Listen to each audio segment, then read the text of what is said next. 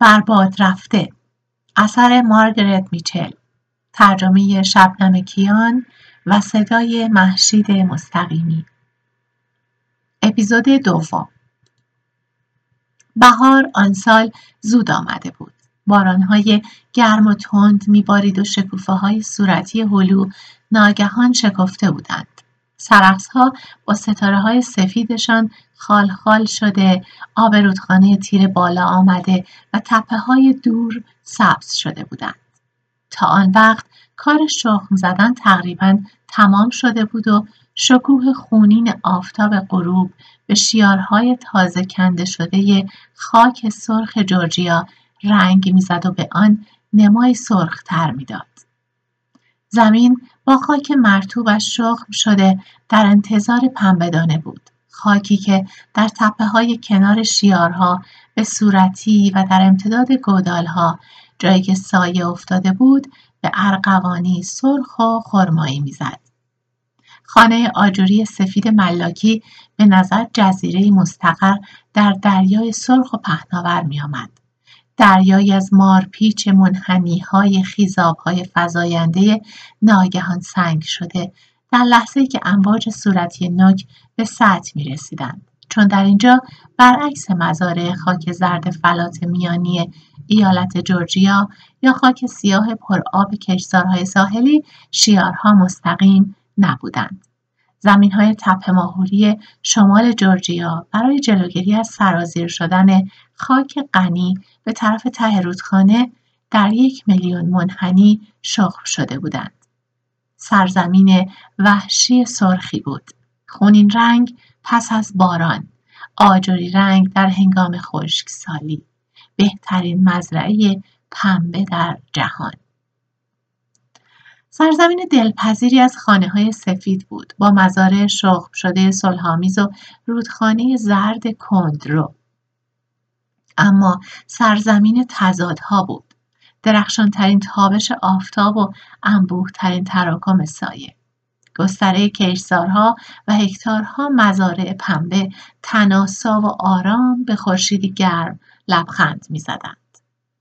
در حاشیه آنها جنگل های بکری قرار داشت که حتی در گرمترین ظهرها تاریک و خنک بود و مرموز و گمراه کننده سر برافراشته بود. به نظر می رسید که سنوبرها انگار با صبری کهن در انتظارند و با زمزمه های نرم خود تهدید می کنند. مواظب باش. مواظب باش. زمانی از آن ما بوده ای. ما می توانیم تو را باز پس بگیریم.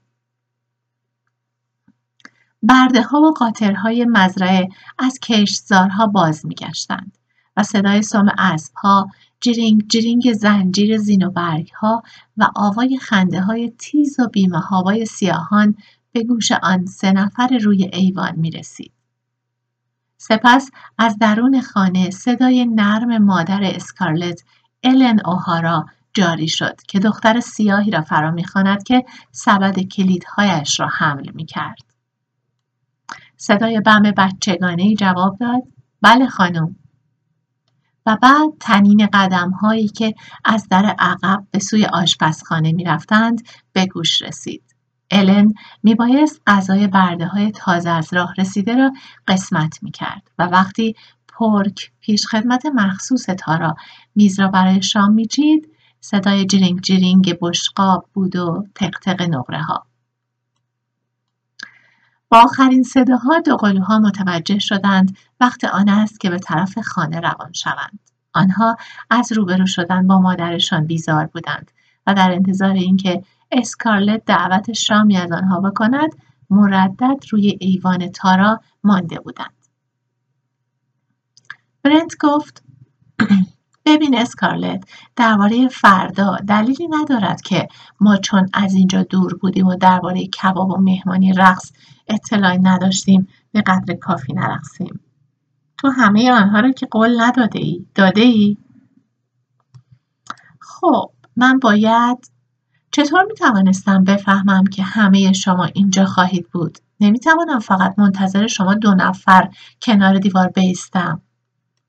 ببین عزیزم تو باید اولین والس را به من قول بدهی و آخری را به استوارت و باید شام را با ما بخوری. ما روی پاگرد پله ها خواهیم نشست. درست همانطور که در آخرین مهمانی رقص انجام دادیم. و مامی جنسی را خواهیم آورد که دوباره برایمان فال بگیرد. من از فال مامی جنسی خوشم نمی آید. میدانی که او گفت من با آقایی با موهای کاملا سیاه و یک سبیل سیاه ازدواج خواهم کرد. و من از آقایان مو سیاه خوشم نمی آید. تو موسرخ ها را دوست داری. اینطور نیست عزیزم؟ برنت خندان گفت حالا زود باش تمام والس ها و شام را به ما قول بده. استوارت گفت اگر قول بدهی ما رازی را به تو می‌گوییم. اسکارلت چون بچه گوش به زنگ به حرف او فریاد زد چی؟ این همان است که ما دیروز خود در آتلانتا شنیدیم. استو اگر اینطور است میدانی که قول داده به کسی نگوییم خب خانم پیتی به ما گفت خانم کی؟ میشناسیش دختر دایی اشلی ویلکس که در آتلانتا زندگی می کند. خانم پیتی پت هامیلتون امه چارلز و ملانی هامیلتون میشناسمش و در تمام زندگیم هرگز احمقتر از آن خانم پیر ندیدم خب وقتی که ما دیروز در آتلانتا منتظر ترن بودیم کالسکش از ایستگاه رد شد. او ایستاد و با ما حرف زد و گفت که فردا شب در مهمانی رقص ویلکس ها اعلام نامزدی خواهد بود. اسکارلت با بیعلاقگی گفت اوه من درباره‌ش می‌دانم. آن پسر خواهر احمقش چارلز همیلتون و هانی ویلکس سالهاست که همه می‌دانند روزی با هم ازدواج خواهند کرد. حتی اگر به نظر برسد که چارلی به نوعی درباره آن بیتفاوت است. برنت پرسید فکر می‌کنی او احمق است؟ مسلما ژانویه گذشته خودت به او اجازه دادی که دور و برد وزوز کند. من نمی توانستم کاری برای وزوز او بکنم. فکر می کنم او مثل دختر هاست اسکارلت شانه هایش را بی قیدانه بالا انداخت. استوارت پیروزمندانه گفت به علاوه نامزدی او نیست که قرار است اعلام شود. نامزدی اشلی و خواهر چارلی خانم ملانی است. صورت اسکارلت تغییر نکرد اما لبهایش به سفیدی گرایید. مثل شخصی که بدون اطلاع قبلی ضربه سخت دریافت می کند و در, و در اولین لحظات ضربه تشخیص نمی دهد که چه روی داده است. با آن چهره آرام چنان به استوارت خیره شده بود که با آنکه او نمی توانست دریافت کند دریافت که اسکارلت قطعا قافلگیر و مجذوب شده است. خانم پیتی به ما گفت که آنها خیال نداشتند نامزدیشان را تا سال آینده اعلام کنند چون دوشیزه ملی این اواخر حالش خیلی خوب نبوده است اما با تمام صحبت هایی که از جنگ می شود همه افراد دو خانواده فکر کردند که بهتر از عروسی هرچه زودتر برگزار شود بنابراین فردا شب در فاصله شام اعلام خواهد شد. اسکارلت ما راز را به تو گفتیم. بنابراین تو هم باید قول بدهی که شام را با ما بخوری. اسکارلت ناآگاهانه گفت البته خواهم خورد. و تمام والس ها را با ما برقصی. تمام. تو شیرینی شرط میبندم پسرهای دیگر از انتظار دیوانه شوند برنت گفت بگذار دیوانه شوند ما دوتا می توانیم از پسشان براییم ببین اسکارلت صبح موقع کباب خوری هم پهلوی ما بنشین چی؟ استوارت تقاضایش را تکرار کرد. البته دوقلوها با حیرت اما پیروزمندانه به یکدیگر نگاه کردند. اگرچه خودشان را خاطرخواهای مورد توجه خاص اسکارلت می‌دانستند اما هرگز چنین امتیازاتی را قبلا به این آسانی کسب نکرده بودند معمولا او آنها را وادار به خواهش و تمنا می کرد و برای یک جواب آری یا نه سر می دواندشان. خندان بود اگر آنها بیاعتنایی نشان می‌دادند و بیاعتنا بود اگر آنها غمگین می شدند. حالا او عملا تمام فردا را به آنها قول داده بود. نشستن کنارش در کباب خوران تمام والس ها را و آنها پیش بینی می کردند که تمام رقص ها والس باشد و وقت شام را این ارزش اخراج شدن از دانشگاه را داشت. انباشته از اشتیاقی تازه به خاطر این موفقیتشان آنها این پا و آن پا می کردند. درباره کبابخوران و مهمانی رقص و اشلی ویلکس و ملانی هامیلتون با پریدن وسط حرف همدیگر با به مسخره گرفتن و خندیدن به آنها و درباره مدعوین شام اشاراتی کردن حرف می‌زدند و خود را مشغول می‌کردند. کمی گذشت تا تشخیص دادند که اسکارلت خیلی کم حرف می‌زند. فضا به نوعی تغییر یافته بود. اما چطور؟ دوقلوها نمی‌دانستند. آن درخشش زیبا از بعد از ظهر رخت بربسته بود. اسکارلت به نظر می رسید به آنچه که آنها می‌گویند توجه کمی دارد. اگرچه جوابهای صحیحی می‌داد. با احساس چیزی که نمی توانستند بفهمند چه هست پریشان و ناراحت از آن دوقلوها همچنان برای مدتی به حرف زدن ادامه دادند. بعد در حالی که به ساعتهایشان نگاه می کردند با اکراه بلند شدند. خورشید در میان مزارع تازه شخم شده پایین رفته بود و درختان بلند در امتداد رودخانه در این زمینه روشن به سیاهی می درخشیدند. پرستوهای کوچکی که در دودکش ها لانه داشتند به سرعت چون تیر از میان حیات میگذشتند و جوجه ها و اردک ها و قرقاول ها خرامان و قدم زنان و پراکنده از مزاره می رسیدن. استوارت داد زد جیمز. و پس از مکسی پسر بلند سیاهی همسن خود آنها نفس زنان خانه را دور زد و به طرف اسبهای افزار شده دوید. جیمز نوکر شخصی آنها بود و مثل سگها همه جا همراهشان می‌رفت. او همبازی دوران کودکیشان بوده و در جشن تولد ده سالگیشان به آنها هدیه شده بود. با دیدن جیمز سگهای شکاری تارلتون ها از میان خاک سرخ بلند شدند و صبورانه به انتظار اربابانشان ایستادند. پسرها سرخم کردند و با اسکارلت دست دادند و به او گفتند که صبح زود نزد ویلکس ها منتظر او خواهند بود. بعد به سرعت از گذرگاه گذشتند. اسبهایشان را سوار شدند و جیمز هم به دنبالشان. در جاده از سرو چهار نل راندند در حالی که فریاد می‌زدند و کلاهشان را برای اسکارلت تکان می‌دادند وقتی آنها از انحنای جاده خاکالود که از دید تارا پنهانشان می‌کرد گذشتند برند اسبش را زیر دسته درخت سرخس متوقف ساخت. استوارت هم ایستاد و پسرک سیاه چند قدم عقبتر از آنها ایستاد. اسبها در پشتشان احساس سبکی کردند و گردنهایشان را به طرف پایین کشیدند تا علف ترد بهاری را بچینند و سگهای شکاری صبورانه دوباره در خاک نرم و سرخ دراز کشیدند و مشتاقانه به پرستوهای کوچکی که در تاریک و روشن فضا میچرخیدند چشم دوختند. چهره وحشی و ساده برند حیران و کمی رنجیده مینمود. او گفت ببین به نظرت نمیآید که او میبایست از ما می‌خواست که برای شام بمانیم استوارت گفت من فکر می‌کردم این کار را انجام بدهد. همش منتظر بودم که دعوتمان کند اما نکرد. تو در این مورد چه فکر می‌کنی؟ من هیچ فکری نمی کنم اما فقط اینطور به نظرم می آید که او باید دعوتمان می کرد. بالاخره این اولین روز بازگشت ما به خانه است و مدت زیادی می شد که او ما را ندیده بود و ما یک عالم چیز برای گفتن به او داشتیم. به نظرم رسید او وقتی ما رسیدیم خیلی خوشحال شد. من هم همینطور. و بعد پس از نیم ساعتی تقریبا ساکت شد مثل اینکه سردرد داشته باشد. من متوجه شدم اما اهمیتی به آن در ذهنم ندادم. فکر می‌کنی چه چیزی او را ناراحت کرد؟ نمی‌دانم. تصور می‌کنی ما چیزی گفتیم که عصبانیش کرده باشد؟ پسرها برای دقیقه فکر کردند. من عقلم به جایی نمی‌رسد. به علاوه وقتی اسکارلت عصبانی می شود همه می‌فهمند. او دوست ندارد مثل بعضی از دخترها خودش را نگه دارد.